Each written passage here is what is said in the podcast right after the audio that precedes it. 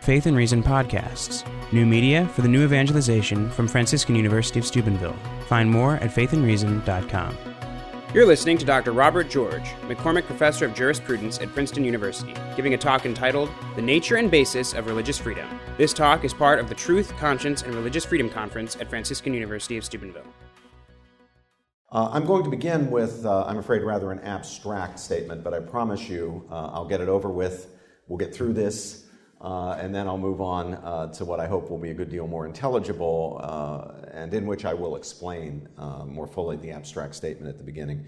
So it's just a paragraph. Bear with me. Goes like this The starting points of all ethical reflection, whether it's about religious liberty, or it's about war, or it's about marriage or it's about lying or stealing, all ethical reflection, the starting points of all ethical reflection, are those fundamental, irreducible aspects of the well being, the fulfillment, the flourishing of human persons that philosophers like Pat Lee and Dye and others refer to as basic human goods. The, the, the label doesn't matter. What matters is the thought that all of our thinking about right and wrong begins with our apprehension, our intelligent grasp of certain ends or purposes as uh, providing reasons for action, whose intelligibility as reasons doesn't depend on any further or deeper reason to which they are mere means or any subrational motivation.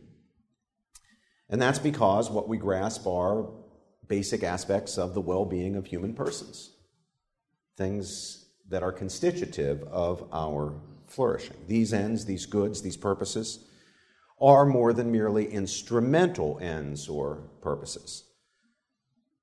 They're the subjects then of, as Thomas Aquinas taught us, the very first principles of practical reason that control all rational thinking with a view to acting, whether the acts performed are in the end properly judged to be morally good or morally bad. The first principles of practical reason direct our choosing toward what is rationally desirable because humanly fulfilling and therefore intelligibly available to choice and away from the privations of those things. It is, in the end, the integral directiveness of these principles, these first principles of practical reason, that provides the criterion, or when specified, the set of criteria, the moral norms by which it's possible rationally to distinguish, not just on faith, rationally to distinguish right from wrong, what's morally good from what's morally bad, including what is just from what is unjust. Morally good choices are choices that are in line with, fully in line with, all the various aspects of human well being and fulfillment. In other words, with our fulfillment, our flourishing as human beings integrally conceived morally bad choices or choices that are in one respect or another, or perhaps many respects, out of line with human well being, human fulfillment, integrally conceived. Now, to say that we're through it, we're done, we got through the hard part. To say the very abstract things that I just said in that opening paragraph is simply to spell out philosophically the point made by Martin Luther King in his letter from the Birmingham jail about just and unjust laws, laws that honor people's rights, their dignity, and those that violate them. Now, perhaps you'll recall that the great civil rights champion, sitting in the jail in Birmingham for having broken the law in 1965, anticipated a challenge to the moral goodness of those acts of civil disobedience that landed him behind bars in Birmingham. And now let me suggest to you, uh, parenthetically, as a side note, this is probably a very good time for us to be thinking about the principles of civil disobedience. Back to my text. King anticipated his critics asking the following question How can you, Dr. King, engage in willful law breaking when you yourself had stressed the importance of obedience to law, as indeed King had? in demanding that officials of the southern states conform to the Supreme Court's desegregation ruling in the case of Brown versus Board of Education only a decade earlier. Well, let's listen to King's response to the challenge. The answer, King says, and I quote him, lies in the fact that there are two types of laws, just and unjust. I would be the first to advocate obeying just laws. One has not only a legal but a moral responsibility to obey just laws. Conversely, one has a moral responsibility to disobey unjust laws. I would agree with St. Augustine that an unjust law is no law at all. King continues, still quoting. Now, what is the difference between the two? How does one determine whether a law is just or unjust? A just law is a man made code that squares with the moral law or the law of God. An unjust law is a code that is out of harmony with the moral law. To put it in the terms of St. Thomas Aquinas, an unjust law is a human law that is not rooted in eternal law and natural law. Any law that uplifts human personality is just. Any law that degrades human personality is unjust. All segregation statutes are unjust because segregation distorts the soul and damages the personality. It gives the segregator a false sense of superiority and the segregated a false sense of inferiority. Unquote. Very interesting. So there's an account written for a general audience of what makes a law good, bad, just, unjust, in which, interestingly, as I like to point out to my secular liberal friends, he freely quotes and relies on St. Augustine, St. Thomas Aquinas, appeals to the law of God, the eternal law, the natural law, concepts that I say to my secular friends, you guys ought to learn some of them. But the bottom line is really very much in line with that very abstract opening paragraph of mine. So just laws elevate and ennoble the human personality, or what King in other contexts would call the human spirit. Unjust laws debase and degrade it. Just laws are in line with the human good, the good of the human person, integrally conceived. Unjust laws are ultimately out of line. Now, his point about the morality or immorality of laws is a good reminder that what is true of what is sometimes called personal morality is also true of political morality. The choices and actions of political institutions at every level, like the choices and actions of individuals, can be right or wrong, morally good or morally bad. They can be in line with human well being and fulfillment in all of its manifold dimensions, or they can fail in any of a range of possible ways to respect the integral flourishing of human persons. In many cases of the failure of laws, policies, and institutions to fulfill the requirements of morality, we speak intelligibly and rightly, and we needn't hesitate to use this language, of a violation of human rights. This is particularly true where the failure is properly characterized as an injustice, failing to honor people's equal worth and dignity, failing to give them, or even actively denying them, what they are due. Now, as my dear friend Mary Ann Glendon points out, it's a mistake to become obsessed with rights language. It's certainly a mistake to suppose that rights are what morality is fundamentally about. At the base of it all is the concept of rights. That's a mistake. It's also a mistake to inflate claims of rights or to talk about rights without understanding the corresponding notion of responsibilities and the importance of responsibilities.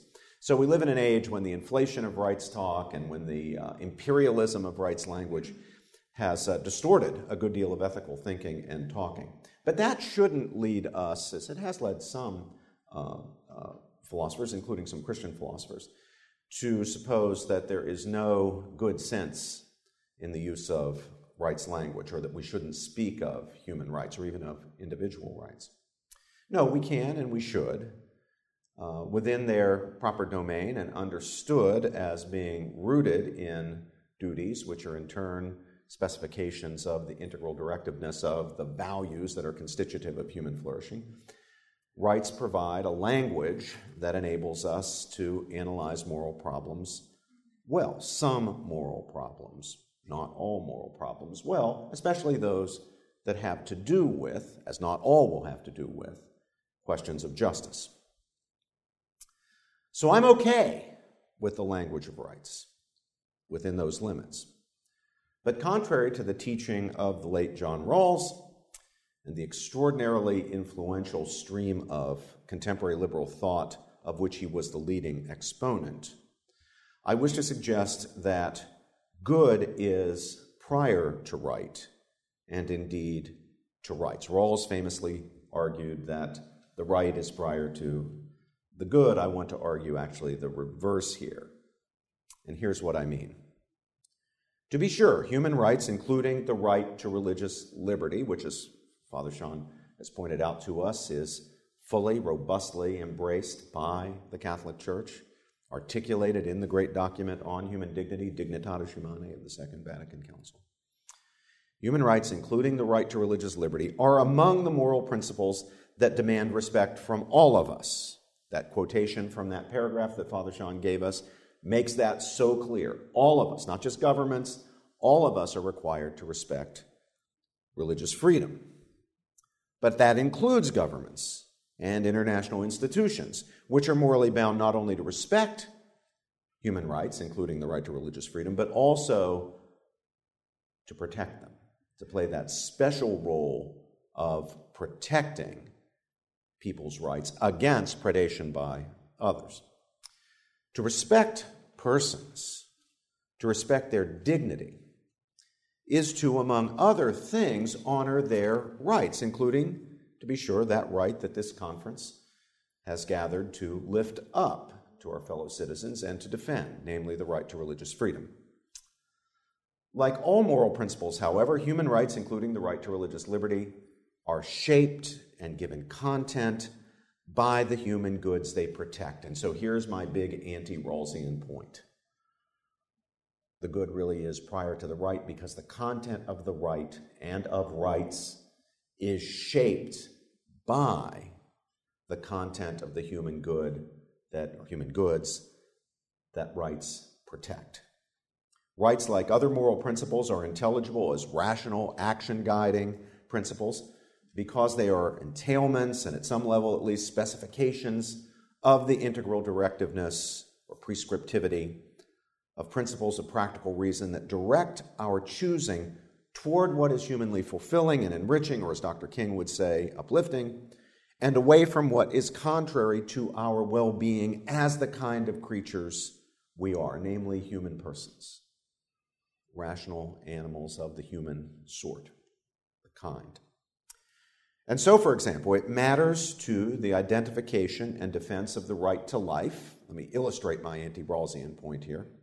It matters, it's critical to the identification and defense of the right to life, just to take another right besides religious freedom, a right violated by abortion, the infanticide of handicapped newborns and other physically or mentally disabled persons, the euthanizing of persons suffering from Alzheimer's disease or other dementias common among the elderly, and all acts of whatever type of the direct killing of innocent human beings, including the killing of captured enemy soldiers or targeting civilians in terror attacks, even in justified wars. It matters to the identification and defense of that right that human life is no mere instrumental good, but is an intrinsic aspect of the integral good of human persons, an integral dimension of our overall flourishing. And it matters, similarly, to the identification and defense of the right to religious liberty. That religion is yet another irreducible aspect of human well being and fulfillment, what Professor Lee and I would call a basic human good. But of course, this immediately raises the question that should be popping into your minds right now, and would certainly pop into the minds of a secular audience. What is religion? If, Professor George, you say that religion is a basic human good, basic aspect of the well being and fulfillment of human persons, what is it? Notoriously, it's difficult to define religion or to say what counts as a religion and what doesn't count as a religion. My friend Rabbi Marc Gellman says if it's got prayers and candles, it's a religion. If not, it's a philosophy. So maybe it's something like that. The Supreme Court, hands down, every term, we're going to start getting them. They're going to be coming down pretty soon. You know, it's spring. It's like the flowers, like the snowdrops popping up. We're going to be getting, uh, you know, the, the, the dictates now handed down from the Marble Temple in Washington, D.C. about what we're allowed to do and what we're not allowed to do. And they're going to be handing down decisions on religion, the religion clause of the First Amendment, the free exercise provision, the, the uh, very important Hobby Lobby case, of course, the establishment clause provision, the city of Greece case out of New York about prayers before town council meetings. We're going to be handy, we're going to be reading these decisions from the Supreme Court, a Supreme Court who tells us they don't know how to define religion. I don't I don't envy them the task of defining religion. It is pretty hard. It seems to me you got to do it if you're going to hand down decisions about the free exercise of religion or the establishment of religion, uh, but it is difficult. Well, let me take a stab at it, though. Let me, let me uh, go where angels fear to tread, at least Supreme Court justices fear to, fear to tread. Let me tell you what I think religion is. In its fullest and most robust sense, religion is the human person's being in right relation to the divine, the more than merely human source or sources, if there be such, of meaning and value. Now, of course, even the greatest among us in the things of the Spirit fall short of perfection in various ways. But in the ideal of perfect religion, the person would understand as comprehensively and deeply as possible the body of truths about spiritual things and would fully order his or her life and share in a community of faith that is ordered in line with those truths. In the perfect realization of the good of religion, one would achieve the relationship that the divine, say God Himself, assuming for a moment the truth of monotheism, wishes us to have with Him. Now, of course, different traditions of faith have different views of what constitutes religion in its fullest and most robust sense. But I think all of them could be captured by that definition. They have different views about the content.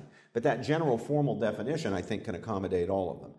But there are different doctrines, different scriptures. There's the Bible, the Quran, the, the Bhagavad Gita, different structures of authority, different ideas of what is true about spiritual things and what it means to be in proper relationship to the more than merely human sources of meaning and value that different traditions understand as divinity. For my part, I believe that reason has a very large role to play for each of us in deciding where spiritual truth most robustly is to be found. And by reason here, I mean not only our capacity for practical reasoning and moral judgment, but also our capacities for understanding and evaluating claims of all sorts logical, historical, scientific, and so forth. If you're trying to figure out what the truth is, you're trying to engage the truth claims of different faiths. Take Christianity, for example. You're going to be using the old noggin, the intellect, the mind, to assess all sorts of claims, not just the moral ones, those, those, those are important, but historical ones, scientific ones. Did Jesus rise the dead, from the dead, or didn't he? That's pretty important. If you think he did, you ought to be a Christian. If you don't think he did, probably shouldn't be a Christian. Now, that's not a logical question. It's not actually a moral question. That's an historical question. And there's some evidence out there to be assessed. Is the testimony of the apostles reliable or not? What do you think? Did they make it up? Is it likely that they were deluded? What does the whole weight of evidence, taking everything into account, say? So I think, and frankly, I think most Catholics tend to think, that reason really does have a very big role to play. But others need not agree with me or with us about that in order to affirm with me that there is a distinct human good of religion, a good that is uniquely architectonic in shaping one's pursuit of and participation in all the other basic human goods, all the other aspects of human well being and fulfillment a good, namely religion, that one begins to realize and participate in. From the moment one begins the quest, the inquiry aimed at understanding the more than merely human sources of meaning and value, there be such, and the effort to live authentically by ordering one's life in line with one's best judgments of conscience, of what the truth is in religious matters. So now I've given you an, an, an, argument about how we ought to think about religion in its most robust sense, and an argument about how we begin to realize the human good of religion, to participate in it, to act on its intelligible appeal when we first begin raising the questions Where do we come from? What is our destiny? Do we have a special dignity? What is the source of that dignity? Is there a higher law above the merely human law? Do I have responsibilities to do unto others as I would have them do unto my to me? These questions, which the great existential questions that all of us are prompted by our humanity, really, to ask. You know, this, is not, this is not questions people only ask in Chicago or Steubenville or Princeton, and only in the 21st century. We don't ask them enough in the 21st century, as a matter of fact. These are questions that people across the globe, in all cultures, at all times, in all places, ask. We can't stop asking them. And we would be diminished as human persons if we tried to stop asking them. Indeed, we wouldn't want our children to live lives that don't involve, at some level, at some time, asking those questions. Even my old colleague from New College, Oxford, Richard Dawkins, with whom I've eaten many lunches, drunk many coffees, had many arguments, even Dawkins wouldn't want his kids going through life not asking those great existential questions even though his own answers to those questions are not the answer that a believer would give. Still, there is a value that we begin to realize, and that even Dawkins can see. We begin to realize a human good, an aspect of the integral human good that we begin to realize when we seriously ask those questions and resolve to live lives of authenticity, of integrity, by bringing our actions into line with our conscientious judgments, even if they are atheistic. Where we resolve, for example, that having reached an atheistic position, a position of unbelief, I will not go through the charade of you know, attending a religious service and receiving Holy Communion in order to uh, fit in with my community or uh, avoid losing my job or what have you. Now, if I'm right, then the existential raising of religious questions, the honest identification of answers, and the fulfilling of what one sincerely believes to be one's duties in light of those answers are all parts of the human good of religion, a good whose pursuit is an indispensable feature of the comprehensive flourishing of a human being. If I'm right, in other words, then man truly is, intrinsically and by nature, a religious being. Homo religiosus, to borrow a concept or at least a couple of words of Latin from Eliade. And the flourishing of man's spiritual life is integral to his all round well being and fulfillment. But if that's true, then respect for a person's well being, or more simply, respect for the person, demands respect for his or her flourishing, flourishing as a seeker of truth, a seeker of religious truth, the truths about the highest and most important things, and as a man or woman who lives in line with his best judgments of what is true in spiritual matters. And that in turn requires respect for his or her liberty in the religious quest, the quest to understand religious truth and order one's life in line with it. So if I'm right, then what I've given is a justification for the title of the Declaration on Religious Freedom of the Second Vatican Council. If I'm right, then religious freedom really is integral to, an essential component of respecting the dignity of man, human dignity, the dignity of the human person. It's not an accident that the fathers of the Second Vatican Council chose that title for that document. Now, because faith of any type, including religious faith, cannot be authentic, it can't be faith unless it is free. Respect for the person, that is to say, respect for the person's dignity as a free and rational creature, requires respect for his or her religious liberty. That's why it makes sense from the point of view of reason, and not merely from the point of view of the revealed teaching of a particular faith, to understand religious freedom as a fundamental human right, which is what Dignitatis Humanae does. And you notice, those of you who have read the document, that the document presents a natural law argument, an argument that does not appeal to the data of revelation in the first half, before turning to what can be said in support of the idea of religious freedom from the data of revelation, from the scriptural sources in the second half.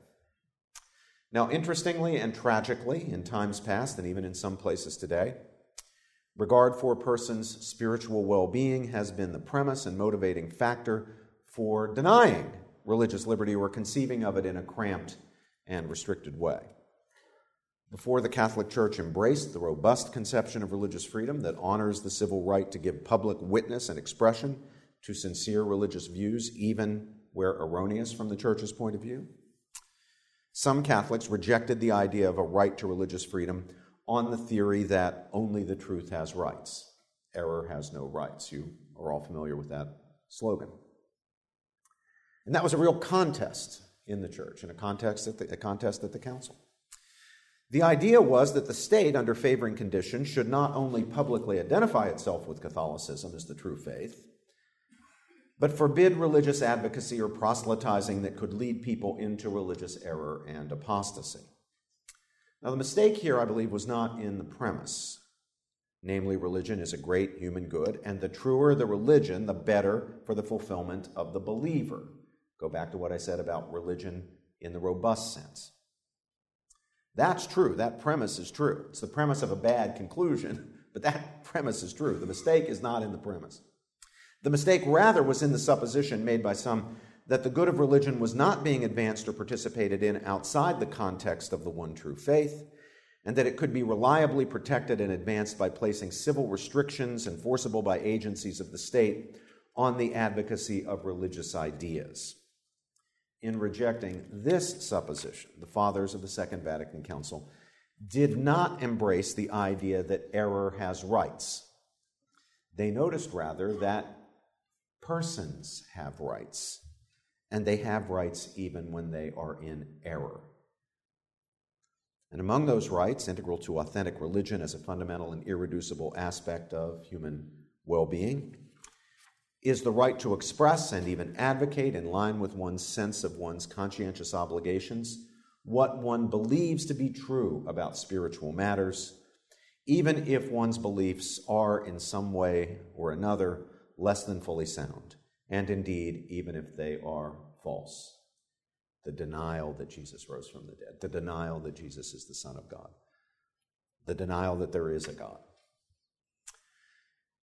Now, when I have assigned the document Dignitatis Humanae in courses of my own addressing questions of religious liberty, I've always stressed to my students the importance of reading that document together with another document of the Second Vatican Council, and that is the document on the non Christian religions called Nostra Aetate.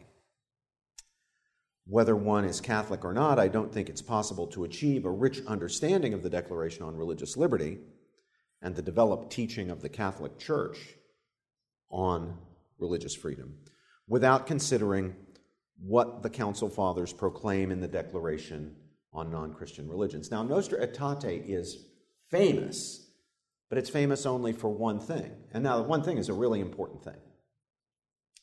Uh, and so it deserves to be famous for this thing. But often people think it's only about this thing. And the, that thing is, of course, as many of you know, it's treatment of the relationship of the Christian church, the Catholic church, to the Jewish community.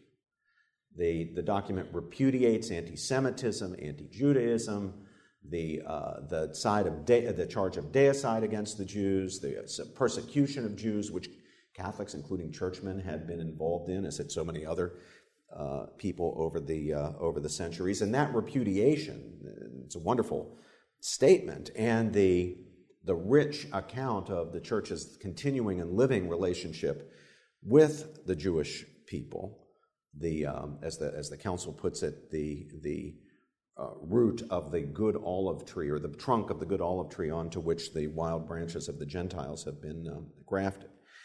That uh, is what people think of when they think of Nostra Aetate, but actually it's about more than that. It's about other religions and the relationship of the church to the other world religions as well. And in Nostra Aetate, the fathers of the council pay tribute, I quote them, to all that is true and holy in non Christian faiths, implying and then explicitly saying that there is much that is true and worthy and good in faiths such as Hinduism and Buddhism, and especially Judaism, of course, and in Islam. Now, in doing so, the fathers give recognition to the ways in which religion, even where it does not include the defining content of what the fathers, as Catholics, believe to be religion in its fullest and most robust sense, namely the incarnation of Jesus Christ, nevertheless enriches, ennobles, and fulfills the human person in the spiritual dimension of his being. And this, the council argues, is to be honored and respected because the dignity of the human person requires it. Now, naturally, the non recognition of Christ as the Son of God must count for the fathers and all Catholics as a falling short, a serious falling short in the non Christian faiths. Even the Jewish faith, in which Christianity is itself rooted and which stands, according to Catholic teaching, in an unbroken and unbreakable covenant with God. Just as the proclamation of Christ as the Son of God must count as an error in Christianity from a Jewish or Muslim point of view. But, the fathers teach, this does not mean that Judaism and Islam are simply false and without merit, just as neither Judaism nor Islam teaches that Christianity is simply false and without merit. On the contrary, these traditions, the fathers teach, enrich the lives of their faithful in their spiritual dimensions, thus contributing vitally to their fulfillment, though the fullness of truth does not reside in them. Now, the Catholic Church does not have a monopoly on the natural law reasoning by which I am today explicating and defending the human right to religious liberty. But the Church, of course, does have a long and deep commitment to such reasoning and a long experience with it. And in Dignitatis Humanae, the fathers of the council present a natural law argument, as I've noted, for religious freedom, indeed, beginning with that argument before they turn, as I said, to the sources of revelation that support it.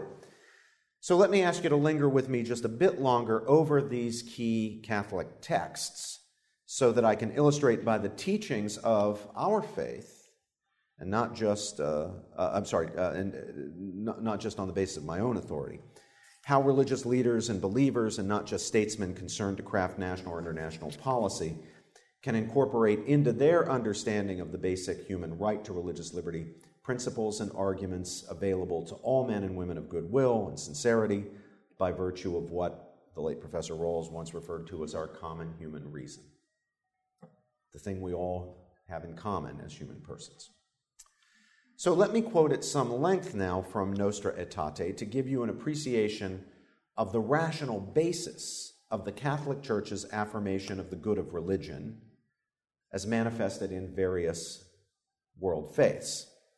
I do this in order to show how one faith, in this case our faith, Catholicism, can root its defense of a robust conception of freedom of religion not in a mere modus vivendi or mutual non aggression pact with other faiths, and what the late Judith Shklar labeled a liberalism of fear, or much less in religious relativism, the idea that all religions are true or false, equally true or equally false, or indifferentism, it doesn't matter what is true and false in religion, but rather in a rational affirmation of the good of religion as embodied and made available to people in and through traditions of faith.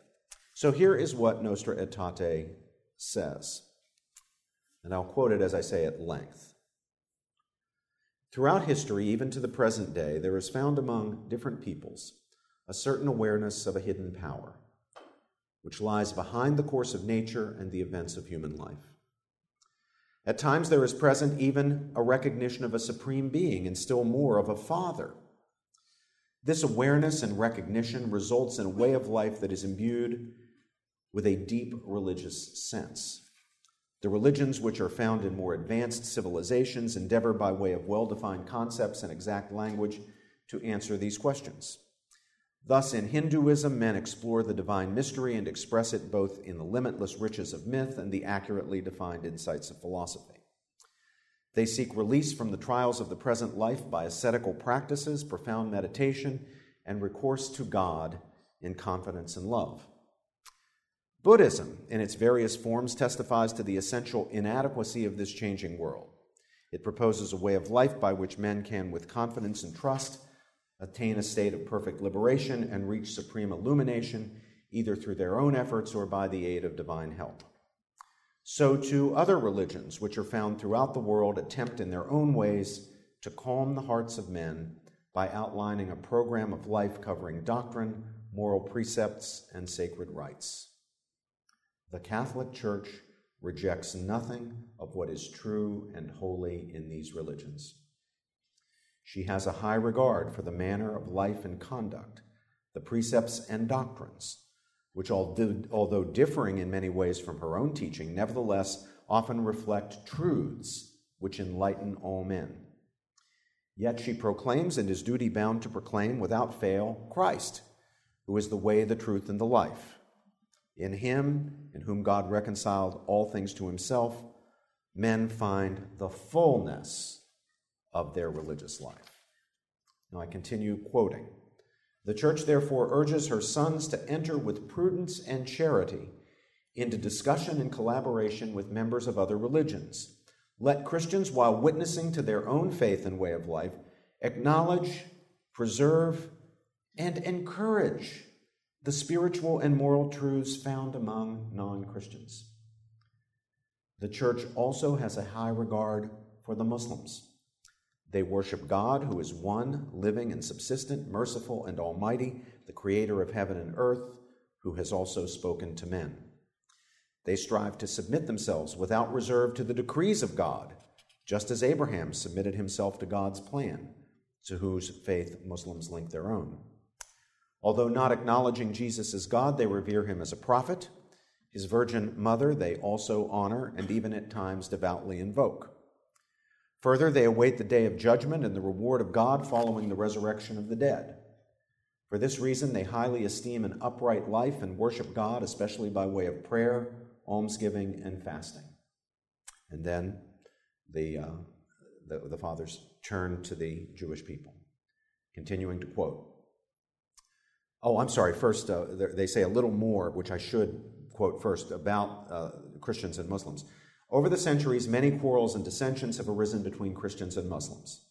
This sacred council now pleads with all to forget the past and urges that a sincere effort be made to achieve mutual understanding for the benefit of all men. Let them together preserve and promote peace, liberty, justice, and moral values. And then the council uh, fathers turn to the Jewish people, sounding the depths of the mystery, which is the church.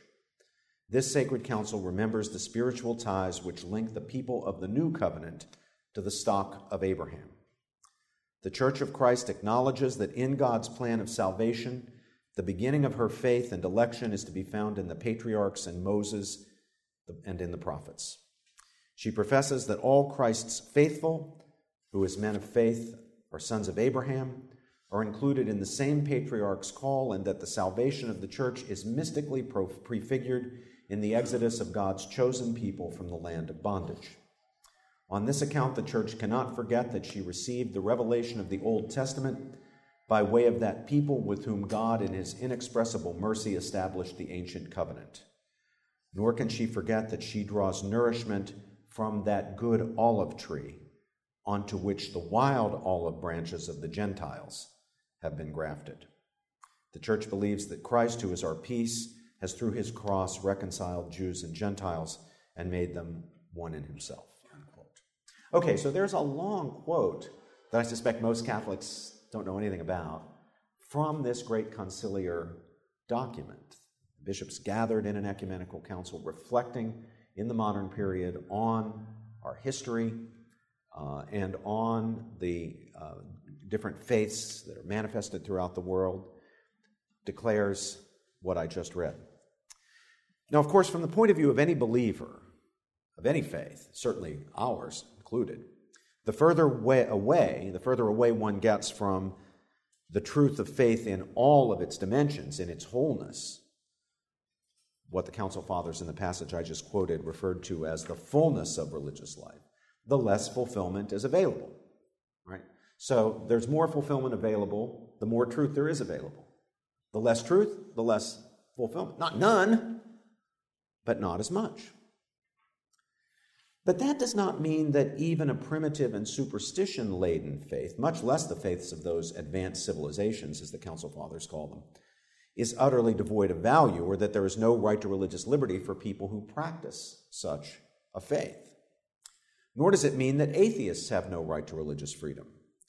The fundaments of respect for the good of religion require that civil authority respect and, in appropriate ways, even nurture conditions and circumstances in which people can engage in the sincere religious quest and live lives of authenticity, reflecting their best conscientious judgments as to the truth of spiritual matters. To compel an atheist to perform acts that are premised on theistic beliefs that he or she cannot in good conscience share is to deny him the fundamental bit of the good of religion that is his, namely, living with honesty and integrity in line with his best judgments about ultimate reality. Coercing him to perform religious acts does him no good, since faith really must be free, and it dishonors his dignity as a free and rational person. So the violation of liberty is worse than futile. Now, of course, there are limits, there have to be limits to the freedom that must be respected for the sake of the good of religion and the dignity of the human person as a being whose integral fulfillment includes the spiritual quest and the ordering of one's life in line with one's best judgments as to truth in spiritual matters. Gross evil, even grave injustice, can be committed by sincere people for the sake of religion. Unspeakable wrongs can be done by people seeking sincerely to get right with God or the gods or their conception of ultimate reality, whatever it is. The presumption in favor of respecting religious freedom must, for the sake of the human good and the dignity of the human person as a free and rational creature, be powerful and broad, but it can't be unlimited.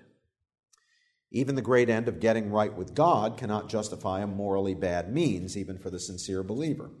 I don't doubt the sincerity of the Aztecs, the ancient Aztecs, in practicing human sacrifice, or the sincerity of those in the history of various traditions of faith, including our own, who used coercion and even torture in the cause of what they believed was religiously required. But these things are deeply wrong and need not and should not be tolerated in the name of religious freedom. To suppose otherwise is to back oneself into the awkward position of supposing that violations of religious freedom and other injustices of equal gravity must be respected for the sake of religious freedom, and obviously that can't be true. Still, to overcome the broad and powerful presumption in favor of religious liberty, to be justified in requiring the believer to do something contrary to his faith or forbidding the believer to do something that his faith requires, political authority must meet a heavy burden. The legal test in the United States under the Religious Freedom Restoration Act represents one way, I think a good way, of capturing that presumption and that burden. This is the test that the Supreme Court is now applying in the Hobby Lobby case and will apply in the Little Sisters of the Poor case and the other cases that are coming up uh, uh, concerning the Health and Human Services abortion drug and contraceptives uh, mandates. This is an act of Congress uh, signed into law by President Clinton in 1993 that basically imposes this standard and test. To justify a law that bears negatively on religious freedom, even a neutral law of general applicability, must be supported by a compelling state interest, a very high standard, and represent the least restrictive or intrusive means of protecting or serving that interest. That's the test. If the Supreme Court applies that test honestly, there is no way the government can win. There's no way Hobby Lobby can lose. Unfortunately, justices don't always apply uh, these things honestly. Um, driven by an agenda, you can get cases like Dred Scott against Sandford and Roe versus Wade.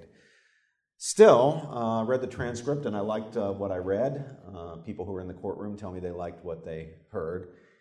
Really, it's an easy case um, because it's hard to justify uh, the impossible, really, to justify the mandates uh, by reference to either of the two standards. The supplying of those drugs is not a compelling state interest.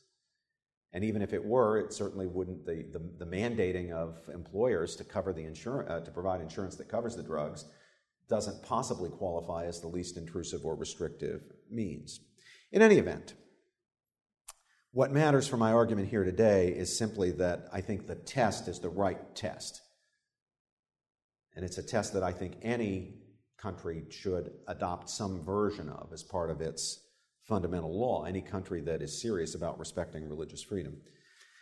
Now, as to the test, we can debate as a matter of American constitutional law or as a matter of policy whether it is or should be up to courts or legislators to decide when exemptions to general neutral laws should be granted for the sake of religious freedom, or to determine when the presumption in favor of religious freedom has been overcome. This is a debate that's really, uh, in the United States, a debate among constitutional lawyers. It's not about the substance of the test.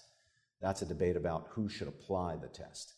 Should it be up to the legislatures to determine when an exemption should be granted, or should it be up to the, uh, to the courts?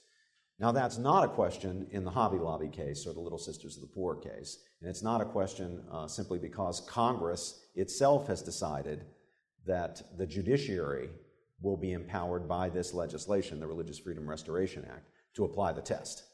So uh, the, the debates that those of you who know anything about modern constitutional uh, interpretation will recognize as the debates that came out of the Oregon versus Smith case, the Employment Division of Oregon against Smith case. Those issues are not implicated here, simply because we have a statutory norm that everybody agrees applies uh, to the case. But in any event, regardless of how any particular culture decides the question of whether to let judges apply the test or to leave the application of the test in the hand of legislators, the substantive matter of what religious freedom demands from those who exercise the levers of state power should be something on which all reasonable people of goodwill across the religious and political spectrums should agree. Should agree. Precisely because it is a matter capable of being settled by our common human reason. And as a matter of fact, RFRA, the 1993 Religious Freedom Restoration Act, was a matter articulating a test on which reasonable people of goodwill across the spectrum disagreed. It had, I'm sorry, agreed with each other. It had the support of the left and the right. That legislation was supported by the ACLU and the Christian Coalition, the People for the American Way, and the Moral Majority. And it was the right principle. They were right to be on that side of the argument. That was, that was a rare moment. And of course, that's now gone. Because the groups on the left that used to support RFRA no longer support it. Now they attack it. Now they claim when they see it that it constitutes discrimination. That's why they opposed it on the state level in Arizona and are opposing it in Kansas and are opposing it in uh, uh, Mississippi. What happened? Why do they now oppose so vehemently something they supported so enthusiastically? The answer to that question is like the answer to so many other questions today same sex marriage. Thank you very much. Faith and Reason Podcasts, new media for the new evangelization from Franciscan University of Steubenville. Find more at faithandreason.com.